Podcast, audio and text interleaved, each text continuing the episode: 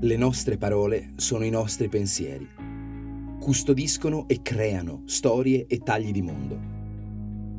Stai ascoltando Una parola al giorno, un podcast di unaparolaalgiorno.it e Bonfire, che ti accompagna fra usi, sfumature, curiosità e trascorsi di parole note e meno note.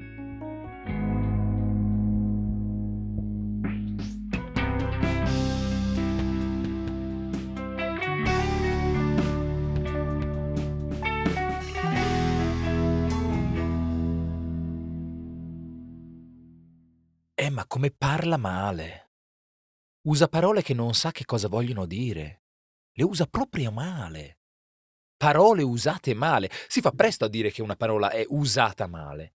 In realtà è una faccenda difficile. Le parole non sono come delle pialle, delle chitarre, me ne metti una in mano e mi dici "Ma Giorgio, la usi da cani". E io in cuor mio concordo.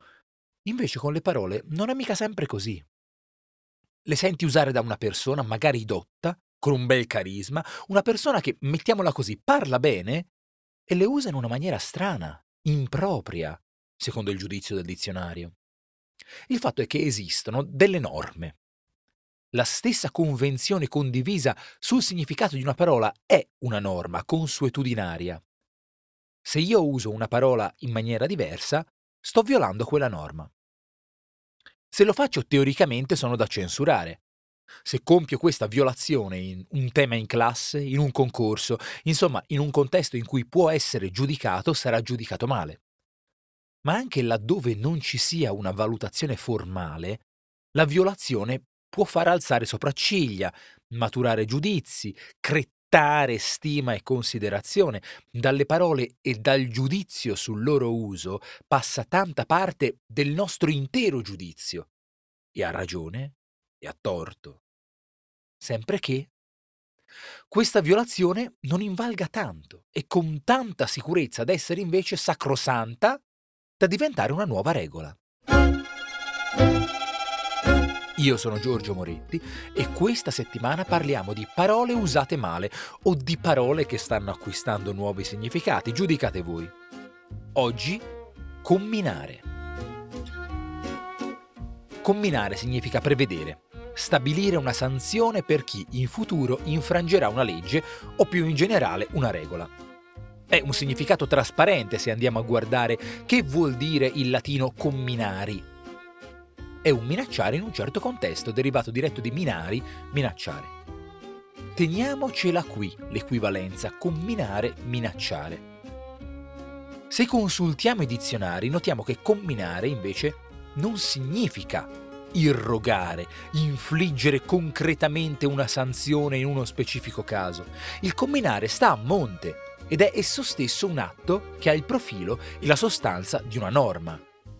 La norma minaccia una sanzione, mica la applica. Chi fa leggi e regolamenti commina, non chi fa sentenze e contravvenzioni. Stando sul significato tradizionale, fedele all'etimologia, ci possiamo lamentare della nuova estrosa sanzione comminata dal sindaco, che quando si tratta di far cassa mostra una fantasia a metà fra Ariosto e Kafka. Il governo promette di sradicare la manifestazione criminale del complesso e delicatissimo problema sociale ed economico comminando pene più severe, con una strategia che se funzionasse vivremmo nel 3000 e ci possono essere incertezze sulle penalità che il regolamento del gioco commina, quindi peschiamo il manuale e stiamo 20 minuti a discuterne. Questo è l'uso storicamente corretto ed è quello da seguire quando si parla o scrive in contesti in cui è importante mostrare di saper padroneggiare l'essenza delle parole, magari anche con una certa attenzione alla rigidità della tradizione concorsi, tesi, lettere formali, le novità linguistiche sono quasi sempre da escludere. Se poi, in contesti meno rigidi, in cui si fa attenzione alla sostanza e uno slittamento improprio di significato non fa scalpore, anzi magari apprezzato come affettazione relativamente di moda, se in questi contesti, dicevo, vogliamo usare un comminare che è un irrogare, un emettere, così sia. Se fra amici ci scappa detto che il vigile ci ha comminato una multona, non abbiamo comunque bestemmiato, anche se quando ci mette in mano il foglietto non sta minacciando una sanzione, la frittata è fatta. Teniamo comunque conto che si tratta di una parola piuttosto ricercata e che elevato è il suo registro di elezione, quindi è bene usarla comunque in maniera sorvegliata. Spero che il tema della settimana vi interessi. Noi ci sentiamo domani.